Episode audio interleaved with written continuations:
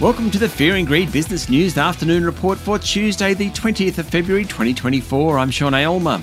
Every afternoon, we've got the five stories that happened today that you need to know about. Story number one: the S&P ASX 200 closed down just a touch today to 7,659 points.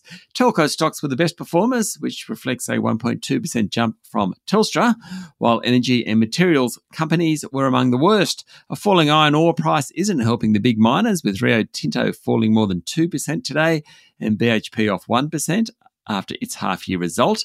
More on that shortly. Westpac was the standout among the big banks. It jumped 2.6%. Winners today included Goodman Group, National Australia Bank, WiseTech Global, QBE, and REA.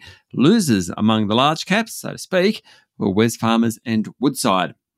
Story number two a bunch of earnings results out today. I mentioned BHP a moment ago. It's posted its lowest profit in eight years after it cut the value of its struggling Australian nickel and Brazilian iron ore assets. Protective clothing maker Ansell announced a 70% drop in half year profit and said it had cut 1,300 jobs in the back of weak sales. Another company suffering a COVID hangover, so Ansell is because people aren't wearing protective clothing like they used to. Same deal with Sonic Healthcare. It today reported a 47% drop in half year profit. That's because we just don't need to get tested for COVID as much as we used to. KMD Brands, which owns Rip Curl and Kathmandu, isn't having a good time of it. Its sales were off 15% in the last half of 2023. Metal recycling company Sims was among the worst performers on the ASX today, down 10% after its half year profit tumbled due to higher borrowing costs, lower trading margins, and persistently higher inflation. It goes on. Baby Bunting fell 11% as net profit remained flat in the first half and sales dipped. Coal miner Coronado Global Resources dropped 5% after it reported an 80% fall in net income due to lower coal prices, elevated inflation, and a higher state royalty tax. Tech company Megaport was flat after it swung to profit in the first half of fiscal 2024, thanks to strong revenue and drastic cost reductions. And finally, upbeat results from investment managers Hub24 and Netwealth Group pushed their shares between 5 and 6% higher. As I said, Plenty going on in earnings season.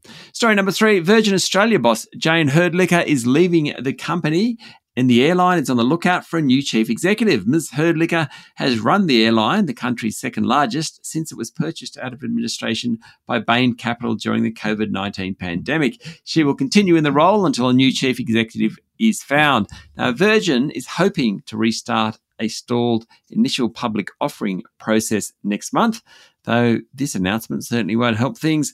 Bain bought the airline out of administration for about $3.5 billion. Story number four Star Entertainment's share price tumbled 20% today following yesterday's announcement that the New South Wales casino regulator is not satisfied the company has sufficiently overhauled its culture to be allowed to operate in the state.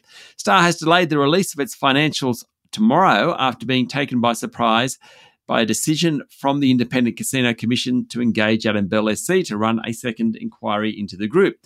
Star said it welcomed the chance for an objective forum to demonstrate it is suitable to regain its casino license. Its share price is down 90% since October 2021. And story number five some of the biggest names in corporate America are cutting staff with total job loss announcements last month totaling more than 82,000 positions. It's partly because of the economic slowdown, but also because companies are changing direction. For example, a bunch are putting more staff into artificial intelligence, but cutting them from other parts of the business, according to Bloomberg. Overnight, Nike, which is about 84,000 employees, said it would cut 2% of its workforce. Microsoft's laying off 1,900 people across its video game division. Estee Lauder is slashing 3,000 jobs. Cisco Systems around 4,000 roles. The big one is Citigroup, which is looking to cut 20,000 jobs globally. Others in the downsizing market include Alphabet, Amazon, BlackRock, eBay, UPS, Morgan Stanley, and Warner Music Group. That's it for the afternoon report for Tuesday, the 20th of February, 2024. Don't forget to hit follow on the podcast and find Fear and Greed on LinkedIn, Instagram, X, and Facebook. Join Michael Thomson and I tomorrow morning for the Fast Five by Fear and Greed. The top five business stories you need to know in just five minutes. I'm Sean Aylmer. Enjoy your evening.